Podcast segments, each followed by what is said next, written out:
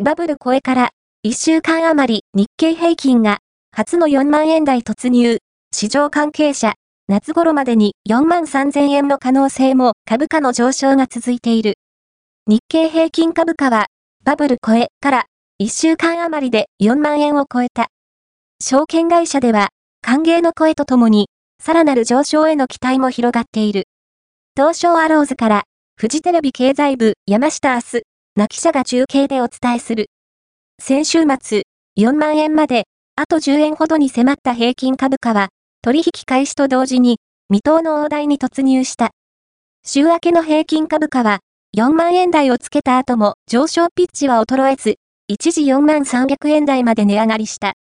相場を押し上げたのは、半導体関連株への投資マネーの集中。先週末のニューヨーク市場で、ハイテク関連が多い株価指数が、連日で史上最高値を更新し、東京市場でも、半導体関連銘柄を中心に買い注文が広がった。市場関係者からは、過熱感も漂う中、半導体以外に株高が波及するかが焦点だとの声が上がるほか、夏頃までに4万3000円をつける可能性もあるとの見方も出ている。